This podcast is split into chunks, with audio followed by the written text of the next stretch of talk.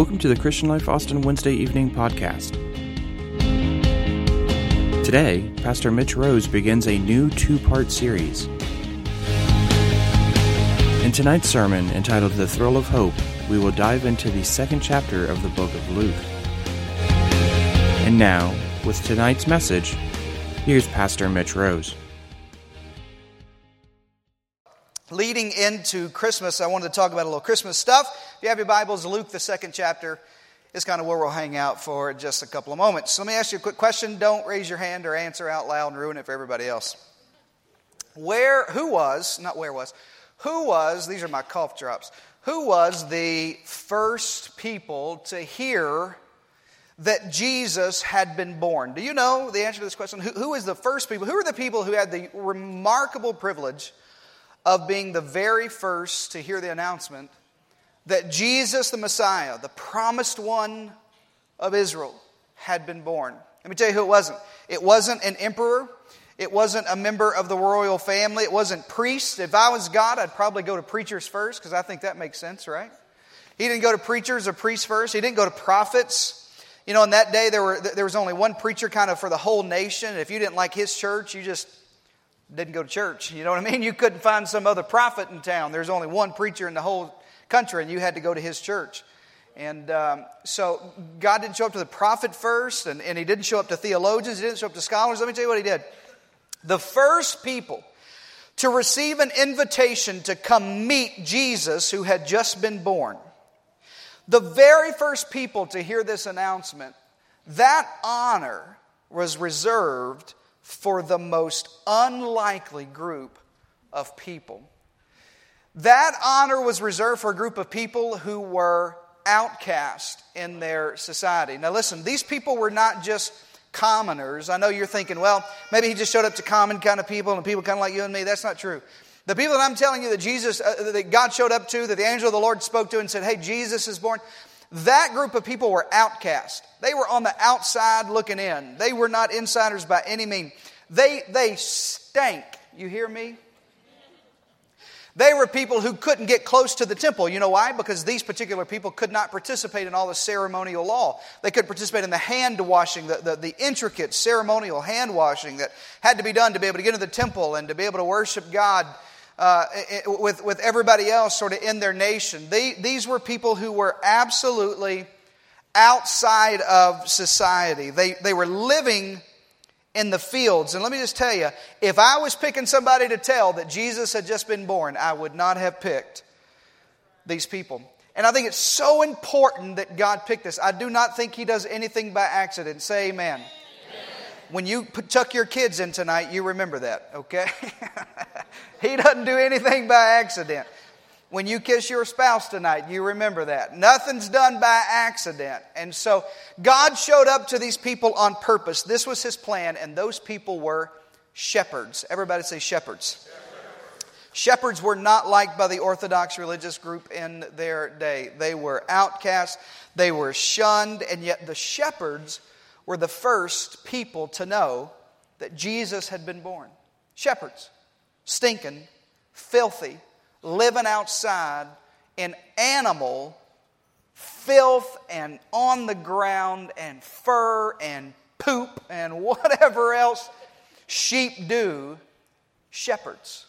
That's who God chose to invite to Jesus first. I think this is so remarkable. Let's grab the story, turn in your Bibles to Luke, the second chapter. If you don't have a copy of the Bible, you can follow along on the screen with me. Luke 2 and verse 8 reads like this And there were shepherds living out in the fields. Notice that. I want you to underline that in your Bible. They were not shepherds who had just visited the fields, they were not shepherds who clocked into work and said, While I'm at work, I got to be in the fields, and at night, I'm going to go home and get a shower and I'm going to sleep in my bed. No, no, no. These were people who lived in the fields with their sheep.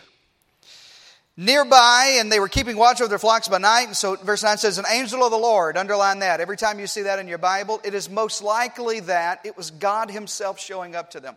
Oftentimes, when you hear the phrase the angel of the Lord, it was a theophany or a theological word for just God Himself coming to talk and show up to them. An angel of the Lord appeared to them.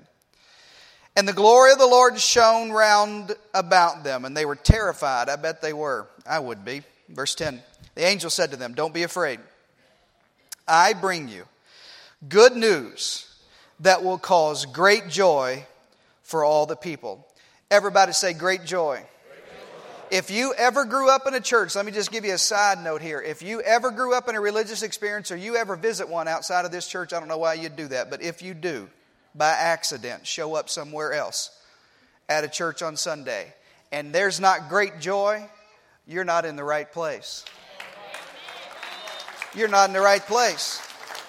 Because when we get to this house, outside of this house, there's hell on earth. But in this house, there's good news about great joy. There's great joy in the news that I'm bringing you. So the angels tell the shepherd, Listen, I've got some news for you. Now, listen, this has got to be a big deal for them. I love this. If I were the shepherds, the first thing through my mind would first be, Oh my Lord, I just saw an angel or God spoke to me. The second thing would be the last thing that the angel said. He said, I have good news of great joy for all people. Now, you're talking to people who were on the outside of society, who were outcasts from everybody else, who couldn't participate, who couldn't serve God like everybody else served God. You're talking about people who, who couldn't go to the temple like everybody else went to the temple. You're talking to men who weren't allowed to participate in temple worship like everybody else could participate in temple worship. You're talking to men who were used to being the other kind of guys. It was everybody else and then it was them. And the angel said, I've got good news of great joy for everybody. For everybody. For everybody. I've got good news for you tonight. This is for everybody. You don't have to have it all together. You don't have to come from the right tribe. You don't have to be the right color. You don't have to have the right family. You didn't have to come from my side of the tracks. You didn't have to be raised in church. You don't have to have parents that kept stayed together. Your daddy could have been an alcoholic and your mama could have walked the streets. And this is still good news of great joy for everybody, everybody, everybody, everybody. Touch two or three people around you and say, That means you. That means you. Everybody. Some of you don't even like touching people. You didn't touch a soul. That means you. All of you non touching people, that means you. He came for you. Listen to me, look at me. The enemy will tell you in the holiday season you can't be happy. Your family can't ever get it together. Your marriage is never going to be right. It's never going to be okay. Next year is never going to be different than last year. I've got good news of great joy, and it's for you. It's for everybody in the room. Say amen to that. He said, I've got good news for everybody. Isaiah had already prophesied that this would happen. Isaiah 40, if you're new to the Bible, don't go there. It takes too long to find it. Look on the screen. Isaiah 40 and 9 says, He says this, You who bring good news to Zion. Everybody say good news. Let me remind you, if you go to a church that's sad about it, it's not the right place. This is good news. Isaiah said, You're going to bring good news to Zion. And when you do, I want you to go up to a high mountain and bring good news to Jerusalem and lift up your voice with a shout and lift it up and don't be afraid and say to the towns of Judah, Here is your God. That's what Isaiah prophesied would happen. And you know what happened that night? Just what Isaiah said would happen. The angels of the Lord showed up and prophesied that your God has been born. It was good news. And Isaiah had been telling this, and so these shepherds and everybody really in Israel had lived for centuries and centuries and centuries believing what the prophet Isaiah had said that there would come a day when there would be somebody show up somewhere on a mountaintop and he would tell us the good news that our God had come. They told their kids this. They told their grandbabies this. They would tell them every year, Messiah's coming. God's coming to get us. God's coming to rescue us. There's going to be a way out of this. God is on His way. I don't know when He's coming. I don't know how He's coming, but He said He's coming. Let me pause and tell you I don't know when He's coming or how He's coming, but I know that I know there's going to come a day when He stands on a very high mountain and He announces, Here is our God. He's coming. Isaiah said, I want you not to forget he's coming. And then he kept going. Isaiah 40 and 10. Keep reading the next verse. He says this The sovereign Lord. Everybody say sovereign. sovereign. The sovereign Lord comes with power. Would you make some muscles for me right now, everybody in the room? Come on, flex what your mama gave you. that don't even make no sense. What? Just do this. now, this is the kind of stuff that Jews could get behind. When Messiah comes, Isaiah said he's sovereign and he's coming with power and he rules with a mighty arm. Now, listen, if you're living under the oppression of a nation who's taken over your nation and who's taxing your people and who's killing your people and who's telling you you're never going to be free again, we're always going to occupy you, that kind of language is good language. That Messiah is coming, and when He comes, He's sovereign and He's powerful and He's coming with a mighty arm, and His reward is with Him. And then He's going to pay back and recompense every bad thing that's ever happened to you. He's sovereign. Isaiah said, when that God comes, He's going to be sovereign over everything. Sovereign Lord. Those two words come from two uh, Hebrew words, Adonai and Yahweh. Adonai just means master or Lord. It, it talks about his power and his greatness, but Yahweh is his name. And Yahweh means his personal presence is coming close to us. So when Isaiah said the sovereign Lord is coming, a Jew heard that he's powerful and he's personal. That he can do anything and he wants to do it for me that nothing's impossible with him and that he loves me enough to hear my concern. When they read Sovereign Lord, they said, That's the kind of God I want to follow. That's the kind of Messiah that I'm ready to come. Everybody got behind Sovereign Lord. I could believe that. Jews could believe that. I, I, I, know it looks like it's not much, but He's the sovereign Lord. I know it's in a manger and they're, and they're in a cave and there's animals everywhere and these are two young parents and it doesn't look like much right now. But in that little manger is the sovereign Lord of the universe. The God with all power has come to us. The God who can do anything and has a mighty arm has come close to us. The God whose name is Yahweh that has come personal to us. He's, it may not look like much to you, but God has come to us. And He's sovereign. And Isaiah said, That's what it's going to be like. And I'll be if one night the angels didn't tell the shepherds just what Isaiah said he would. But Isaiah, he, he moves on. He sort of he, he paints this wonderful picture the Jews had gotten behind for centuries, and then he kind of moves on and he said, okay, he's the sovereign God. He's powerful and strong and he can do anything. And then skip down to verse 11, very next verse, verse 9, verse 10. Now, verse 11 says this He tends his flock like a. He gathers the lambs in his arms and he carries them close to his heart. And he gently leads those that have young. Let me, I hate stopping so many times. But if you ever go to a church that's not doing it gentle and it's not carrying people, that's not the right house. That's why I love Christian Life Church. Because you don't, you're not going to come in here and get beat up. You're not going to come in here and have somebody slap you around. When the good shepherd comes, Isaiah said he's going to hold you close and gently lead you somewhere. So Isaiah said he's powerful, but he's a shepherd.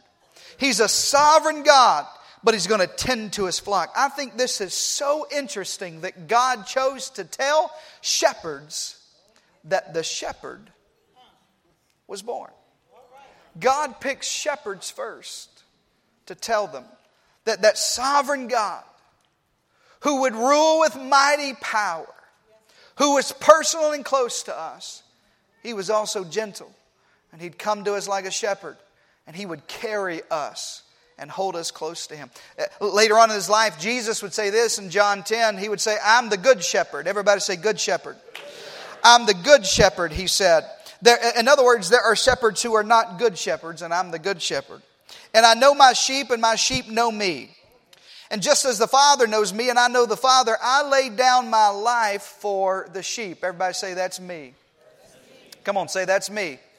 I need some help on this side of the room. Somebody right here on the front. There it is. Come here, bub. Come on, that's you. That's what you get for hollering out. Right there, right there beside you. You see those bricks right there? You see them right there? Bring all those boxes up here, bub. We're not going to arm wrestle or nothing. Bring them up and set them right here in the middle. He said, Careful, bub. They heavy. I, they're made out of brick, man. There you go. That's all I needed. Thank you, my friend. No, I need just all I got right there. It, I got a helper, don't I? I got me a helper. Here's what would happen. Listen, in, in, in the, the, day that Jesus was born and the day that Jesus was sort of, the, the, the, announcement comes to these shepherds. Here's what a shepherd would do. When, when Jesus says, I'm a good shepherd and I know how to, I know how to lead sheep and sheep follow me, here's what would happen. A, a shepherd lived outside with his sheep. I told you that. They didn't clock in and clock out. They lived in the field. And so at night, that when the sun would go down, they'd build a fire, and then they would take a whole bunch of bricks and rocks and everything they could find over there, and they would build. Come here, Pastor Reed, hurry. I'm scared of that other guy. Get them blocks over there. I'm kidding, buddy. Get those other blocks. Thank you. They would build a, a, a, wall, a rock wall, and they would, they would take sticks that they could find, and they would take big stones and big boulders and whatever they could find, and they would stack them up, and they would put them in a circle, and they would build a sheep pen so that whoever was inside of that pen was protected from wolves and bears and lions. Oh my. now, the interesting thing, listen close, the interesting thing about shepherds is the, the, you know, they're, they're, they're, keeping these flocks on the hillside. They didn't have a blacksmith uh, to go to. They were living on the outside of the city. Nobody could weld them something together, okay?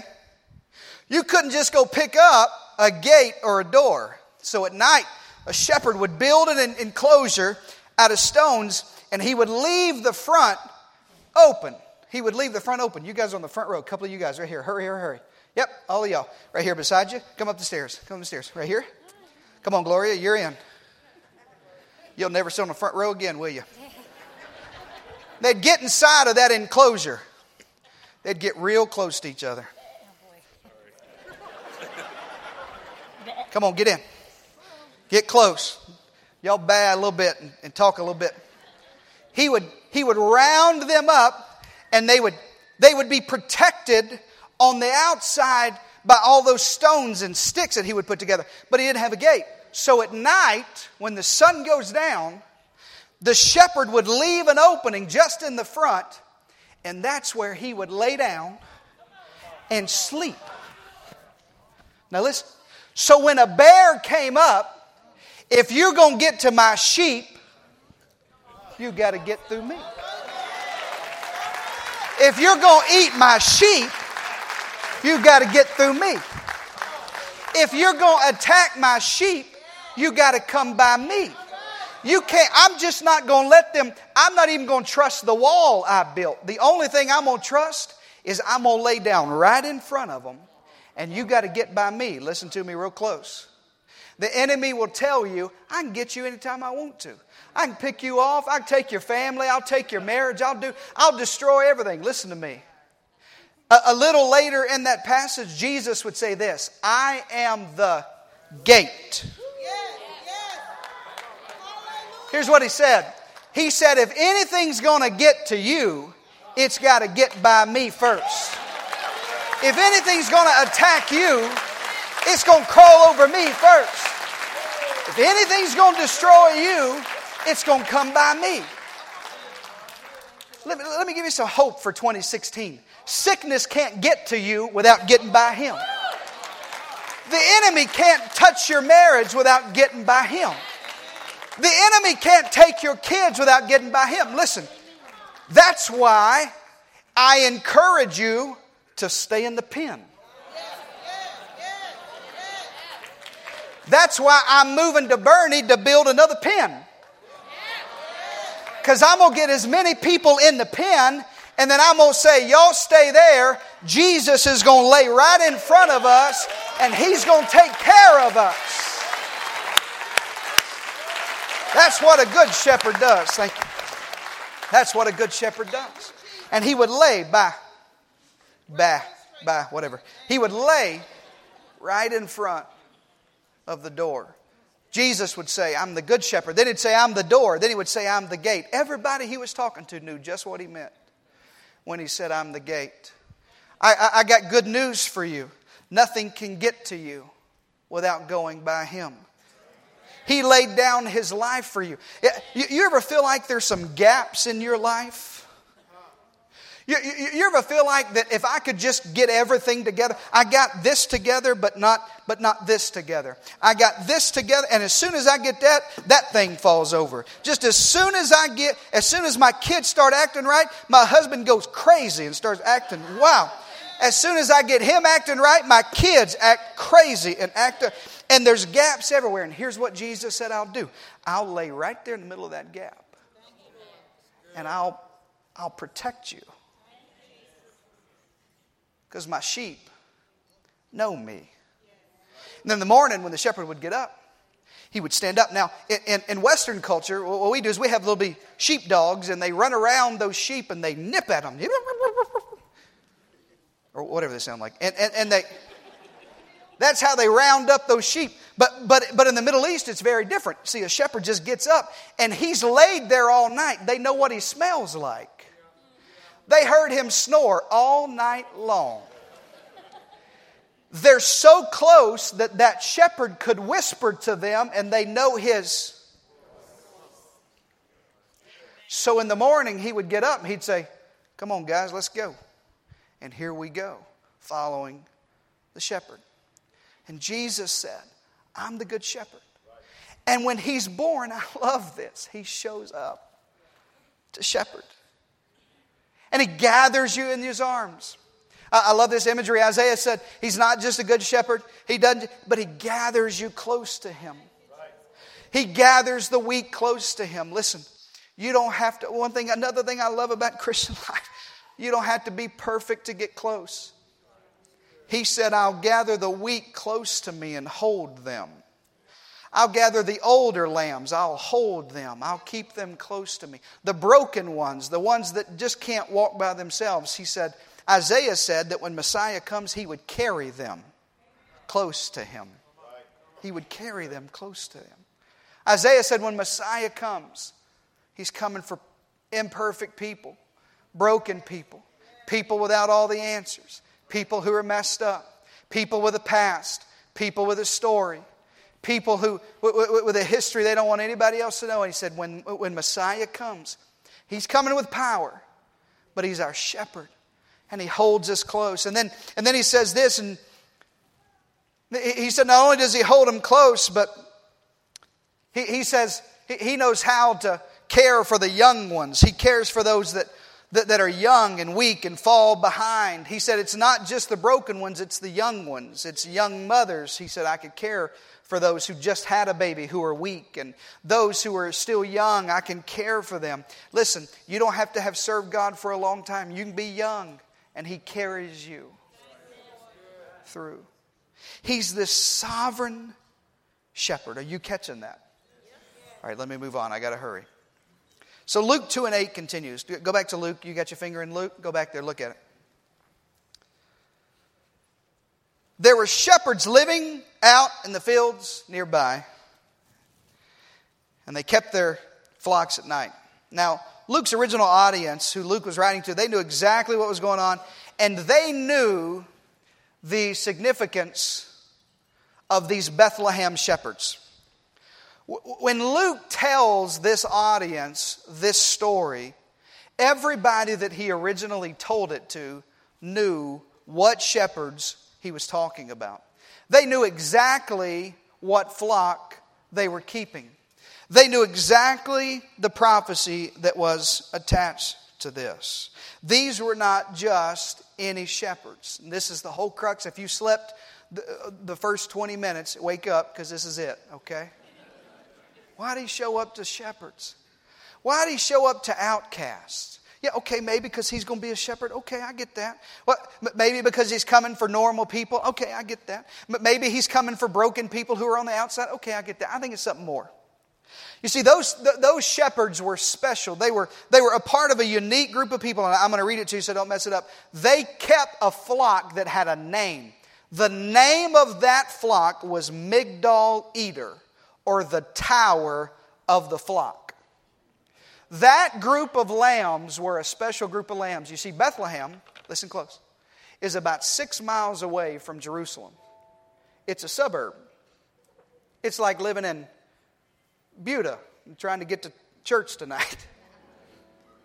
It's about six miles away. And in between Jerusalem and Bethlehem is a hill that these shepherds are standing on one night. And that flock is a special flock. They're the tower of the flock. You, you know what that flock was for? Thou, those shepherds raised that flock to be slaughtered in the temple. You see, when you went to the temple, there would be people who would provide for you a lamb. You could purchase a lamb to slaughter for your family that would atone for the sins of your family. Everybody had to go at Passover and slaughter a perfect lamb for the sins of your family. And for centuries, listen close, for centuries, this same family of shepherds, it was hereditary. You couldn't just become, you couldn't apply for this job. You had to be born into it. Granddaddies taught their boys, who taught their boys, who taught their boys how to care for this flock of lambs. Because those shepherds would look for the perfect lamb and they would separate out the perfect lambs from all the other sheep they would keep them and, and they could see Jerusalem in the distance. It's only six miles away, and they were just right outside of Bethlehem. And they were keeping these flock by night. And every day they'd wake up and look for a spot or a blemish. And if a lamb had anything wrong with him, they would separate him. And only the perfect ones could go to Jerusalem to be sold, to be sacrificed. And a family would meet in Jerusalem every year. And they'd buy a lamb and they'd cut his neck and they'd slaughter him and they'd go to God and say, God, the only way our sins can be washed away is blood. And these shepherds kept this flock. And one night, while the shepherds were building a big wall, trying to protect them from wolves, trying to keep the bears away, fluffing their pillows up. They didn't have much, but I'll sleep on whatever I can get right here because I'm the gate. I got to sleep right in front of them. I got to get close to them. I found a few perfect ones today. I found a whole bunch who were not. I separated them. I put them in a pen. And about that time, heaven split open. And the angel of the Lord appeared. And he said, Guys, have I got good news for you? That little town just down the hill, Bethlehem, today in the city of David is born to you a Savior. The angel said, Listen, listen, listen, listen, listen close. The reason he came to the shepherds first is because they had lived their whole lives looking for the perfect lamb. And God had to tell them, you don't have to look anymore. The Lamb is here. The Lamb's here. The Lamb's here. The Lamb's here. Guys, you don't have to. You don't have to get it right anymore. You don't have to look them over. You don't have to pull their, their, wool back and look for a scab. You, you, you, don't have to, you don't have to pull uh, their eyes and make sure they're okay. You don't have to check their teeth or their ears for mites. You don't have to look for the perfect lamb. Guys, tonight, everything that your granddaddy said would happen, happened tonight. Everything that the old prophet Isaiah told us would happen, happened tonight. The lamb is born just down the hill in the city of David. And this is good news of great joy for everybody. And this sovereign shepherd, this sovereign shepherd who got hungry, but he was the bread of life. He got thirsty, but he was the living water. He got weary, but he's our rest. He, he, he paid his taxes, but he was the king above all kings. He wept, but He wipes away all of our tears. He was sold for 30 pieces of silver, but He was slaughtered for our salvation. One night, all of heaven opened, and the thrill of hope was revealed that the Lamb had come. The Lamb. My brothers and sisters, this Christmas season is so much bigger than your tree and Toys R Us and Walmart and Black Fridays and Black Saturdays and Black Thursdays. And my brothers and sisters, my second to final thing to tell you before I go build another sheep pen is our Lamb has come. Our hope isn't in a new president. Our hope's in the Lamb. Our hope isn't in a better job next year. Our hope's in the Lamb. Our hope isn't in a better marriage next time around. It's in the Lamb. Our hope is not in any doctor. I, I, believe in all that stuff. Listen, let's participate next year. Let's vote. Let's let, us let us look for love again. Let's let's try to get it right. Let's go to the doctor. But our hope has come in a little baby just down the hillside. The Lamb has come. Stand to your feet all over the house.